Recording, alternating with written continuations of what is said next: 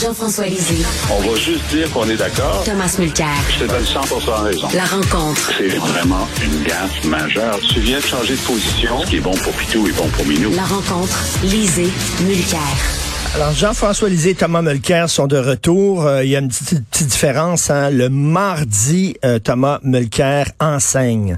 Donc, il ne pourra pas se joindre à nous euh, tous les mardis, mais il revient les autres jours. Donc, nous sommes seuls, en tête à tête avec Jean-François. Salut Jean-François. Bonjour Richard, quel plaisir de te retrouver après un, bel été. Oui, très content de te retrouver. Écoute, il y a tellement de choses. On pourrait parler pendant trois heures, toi et moi, de ce qui s'est passé cet été.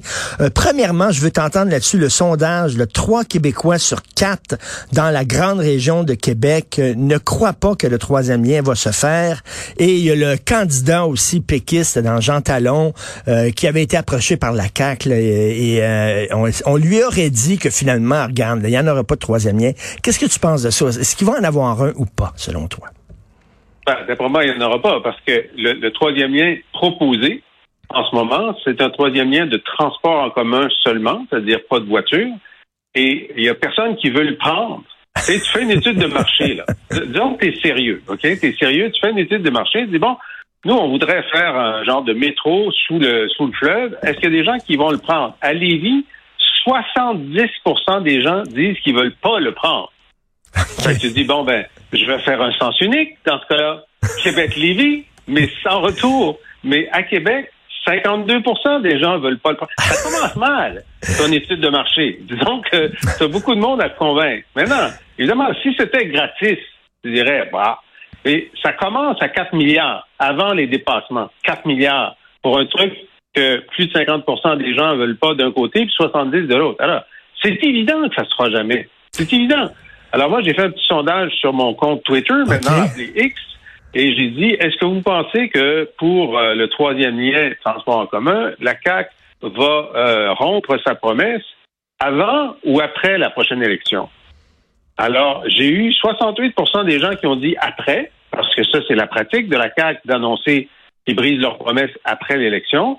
Mais il y en a quand même le reste, à peu près une trentaine de pourcents, qui ont dit euh, non, on pense qu'ils réussiront même pas à tenir jusqu'en 2028, c'est quand même dans en trois ans, et puis ils vont l'annoncer avant. Alors, ce qui est très grave dans cette histoire, parce que j'ai vu mmh. que, je sais pas si c'est les péquistes et les, euh, les solidaires dans euh, Jean Talon pour la partielle demandent qu'avant la fin de la partielle, c'est-à-dire avant le 2 octobre, le gouvernement donne un échéancier et un budget pour le troisième lien de transport en commun. Pourquoi ils font ça, d'après toi, Richard?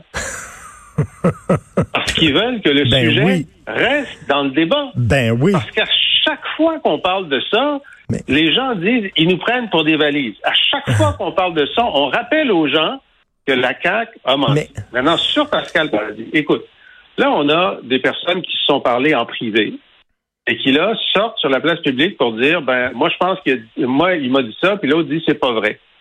Alors, tu sais, dans, dans, dans, les cas de, d'agression sexuelle ces dernières années, on a bien vu que euh, pour euh, la crédibilité des, des victimes, euh, les avocats, les procureurs disent oui, mais vous dites que vous avez été victime. À qui l'avez-vous dit immédiatement après les faits? Hein? C'est du oui dire, c'est du oui dire, mais ça permet de d'attester de la crédibilité. Et, puis une victime qui n'a jamais parlé, pas fameux. Mais là, Pascal Paradis, qui était victime d'une tentative de recrutement de la CAQ, disons ça comme ça, pour l'élection de, 2022, lui il dit ben il a, écrit à un de ses amis, puis il a gardé le texto, puis son ami était bien au courant de ce qui se passait.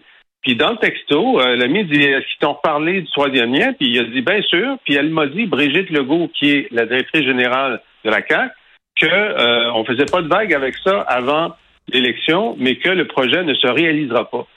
Fait que t'es en cours puis t'as ça, là. Ben oui. c'est quand même pas mal fort. Et lui, lui, c'est un avocat et on, pourrait se dire, ben quel est son intérêt à dire ça là? Euh, Est-ce que, tu sais, est-ce qu'il pourrait, je sais pas s'il y a un affidavit par exemple, pour dire je le jure, je le jure officiellement. Un affidavit, mais t'as un, un, de tes collègues de, de Québec, je pense c'est Jérôme Landry, qui a demandé s'il était prêt a passé un, test au détecteur de mensonges. OK. Il a dit oui.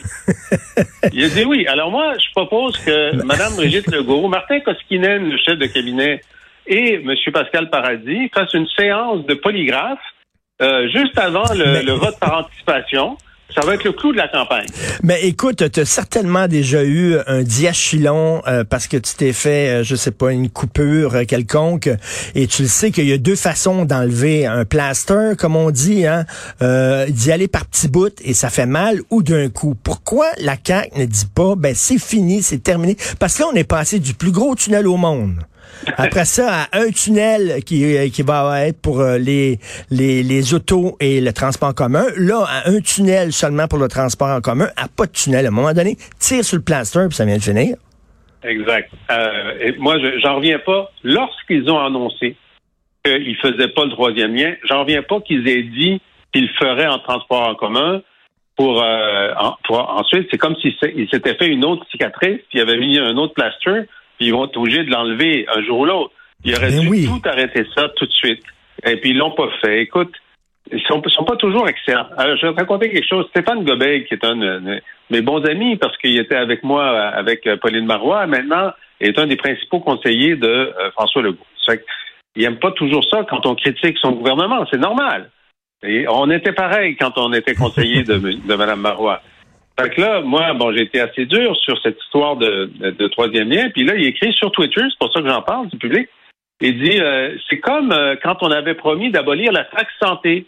On voulait l'abolir, mais une fois au pouvoir, on n'a pas été capable de l'abolir avec Mme Marois. Fait que là, je lui réponds, t'as oublié qu'on l'avait aboli à moitié. On l'avait aboli pour un million de Québécois, puis on l'avait réduit de moitié pour un autre deux millions. C'est qu'on avait fait la moitié de la promesse. Alors, si tu veux cette comparaison-là, dans ton bitude, il faudrait que tu en construises juste un pour, pour faire la moitié de la promesse. Celui aller ou retour. Donc, donc, ça veut dire là, l'opposition a tout intérêt à, alimenter, ce, à la garder en vie ce débat-là, en tout le temps revenir en disant est-ce qu'il va en avoir un ou pas? Exact. Alors, s'il y avait un, s'il y avait un, si l'élection partielle avait lieu aujourd'hui, la CAQ perdrait parce que l'enjeu, ce serait la parole de la CAQ. Euh, Fait et- que là, la, la CAQ a intérêt à changer de sujet d'ici un mois, d'ici la date de l'élection qui est le 2 octobre. Si, Mais- si la CAQ réussit à changer de sujet, ils ont des chances. S'ils réussissent pas, ils en ont pas. Mais même s'il annonçait là, qu'il n'y en aurait pas de troisième lien, ça surprendrait pas personne parce que les gens s'attendent pas à ce qu'il y en ait un de toute façon. Là. On est, on est Oui. prêt à, à prendre cette nouvelle-là et même de plus en plus de gens disent finalement, savez-vous quoi, ça sera une bonne affaire qu'il n'y en ait pas. Alors pourquoi ils l'annoncent pas en disant ben on a une bonne nouvelle, il n'y en aura pas. Oui, mais, mais il faudrait dire, on a une bonne nouvelle, on a décidé d'arrêter de vous mentir.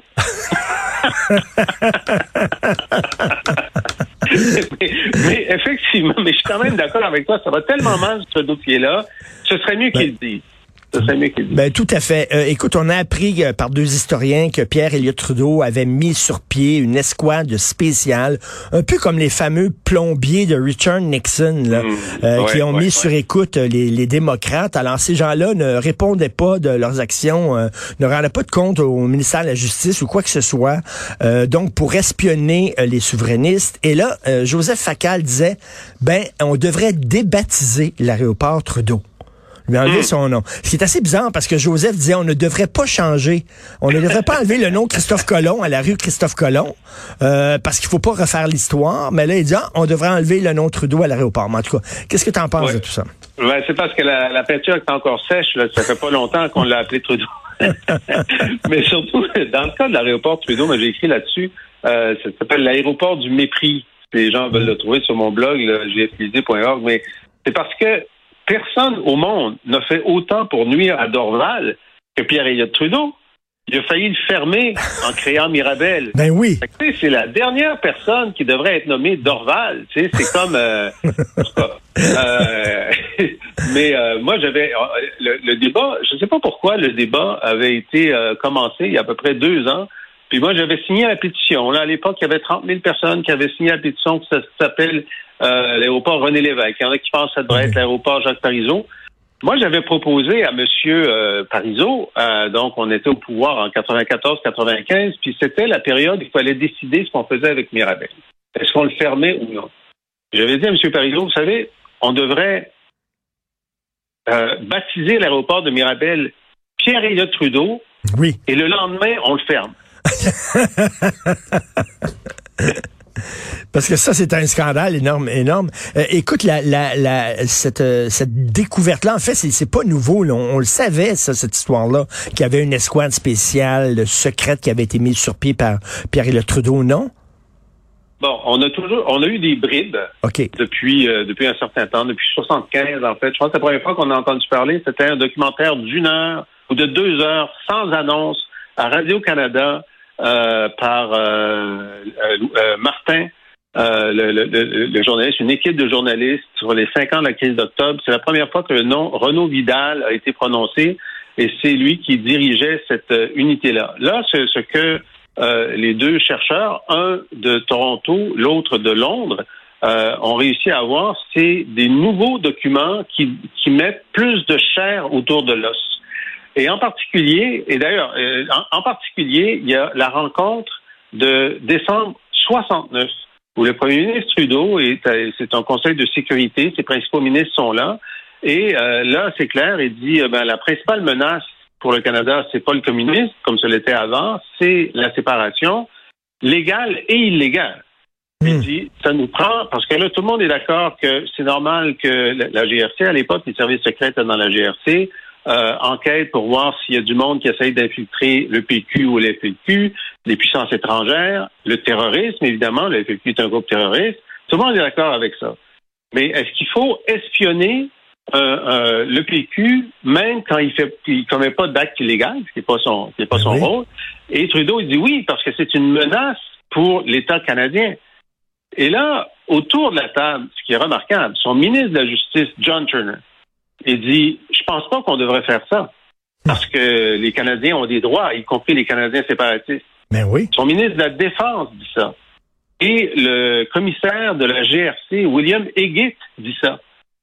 Il y a trois personnes saines d'esprit autour de Trudeau.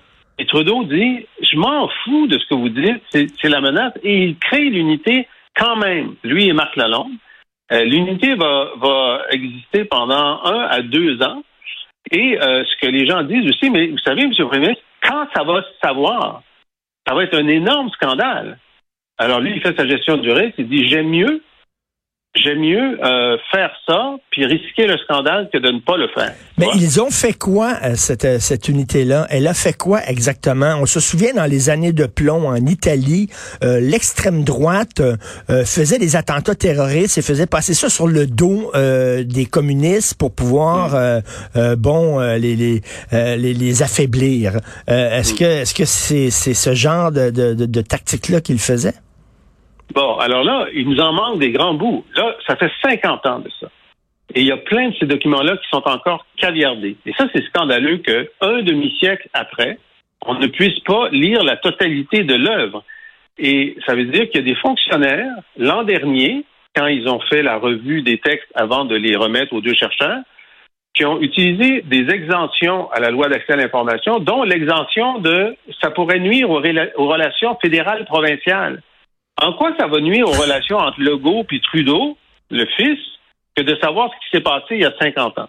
Alors ça, ça n'a pas de sens. Ben non. Euh, mais donc, il nous, il nous en manque. Alors, ce qu'on sait, c'est que euh, les, actes illégaux qui ont été commis en 71, 72, 73 par la GRC, y compris le vol de la liste de membres du Parti québécois, euh, ça découle directement du signal politique envoyé par le bureau du premier ministre que il n'y avait pas de limite à ce qu'on pouvait faire, même contre des citoyens qui agissent légalement en devenant membres d'un parti. Et souviens-toi ce que disait Richard Nixon, quand c'est le premier ministre, quand c'est le président qui le fait, ça devient automatiquement légal. Donc c'est un peu ce que Trudeau se dit. Euh, euh, son, son, élève, euh, Donald Trump, ben dit, si, dans, si dans ma tête, je déclassifie un document, il devient déclassifié. mais dans, dans, sa toilette. Tous ces documents-là ont été déclassifiés dans sa tête. mais mais c'est un énorme scandale et euh, on fait, on a raison de faire un rapprochement avec le Watergate, Jean-François. Oui. Oui, oui, euh, tout à fait. Écoute, euh, mais comme c'est contre des séparatistes, c'est drôle parce que ce sont deux, euh, deux chercheurs canadiens-anglais qui sont très, très ben durs dans leur texte, d'ailleurs, sur, sur Trudeau. Et ce qui est intéressant, c'est que ce qu'on retient de Pierre Trudeau, entre autres choses, c'est que c'est le père de la Charte des droits. Et, euh, et il, il s'est intéressé toute sa vie. Hein, il était prof de droit constitutionnel à l'Université de Montréal au début des années 60. Et il a toujours été intéressé par la protection des droits, sauf pour les indépendantistes québécois. Et il y avait un angle mort énorme Ben oui.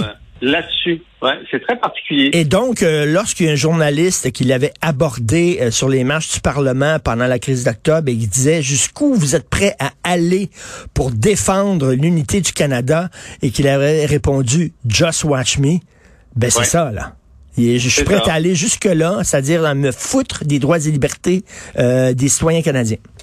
Ouais, exact. Puis là, c'était juste le moment où il avait décidé, à la demande de Robert Bourassa et de Jean Drapeau, de euh, suspendre les droits pendant la crise d'octobre avec la loi des mesures de guerre, qu'il avait dénoncé, dénoncé, dénoncé pendant qu'il était professeur et avant, euh, parce qu'elle avait été appliquée pendant la, Deuxième Guerre mondiale. Trudeau était euh, contre la conscription, faisait des discours contre la conscription. Il fallait faire attention à ce qu'il disait parce que était interdit pendant la guerre de dire du mal de l'effort de guerre canadien à cause de la loi des mesures de guerre. Alors lui, il avait vécu euh, la censure comme jeune militant euh, pendant, pendant la guerre et il avait toujours été opposé, sauf au moment de la crise d'octobre. Et lorsqu'il voit la liste, une liste partielle des gens qui vont être arrêtés, et bien évidemment, ça n'a pas de sens.